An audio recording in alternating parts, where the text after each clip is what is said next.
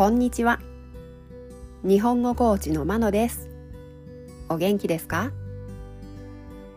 このポッドキャストでは日本語のいろいろな表現を紹介します。このような表現を知っていると相手が言っていることがもっとわかるようになりあなたが言いたいことがもっと言えるようになります。今週は文をつなげる言葉接続詞を紹介します。動詞などの後につけて前と後ろの文をつなげることができます。今日は最もを紹介します。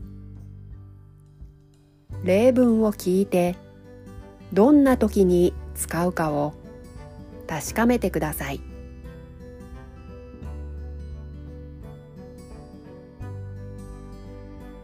例文1東京から大阪まで車で行けますよ。もっとも7時間ぐらいかかりますけどね。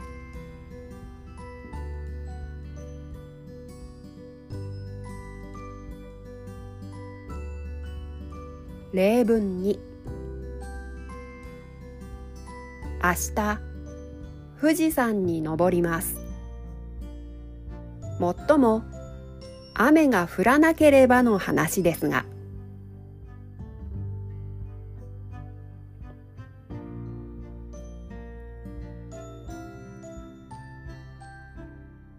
例文3試験に合格できますよ。もっとも。今日から毎日8時間勉強すればの話ですけど。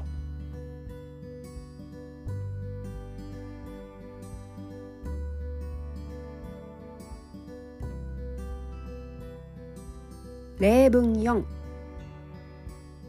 それは面白そうなイベントだね。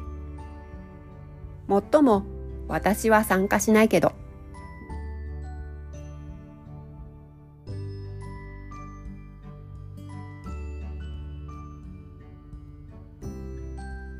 例文5この図書館では30冊まで借りることができます。もっとも30冊も借りる人はほとんどいないですが。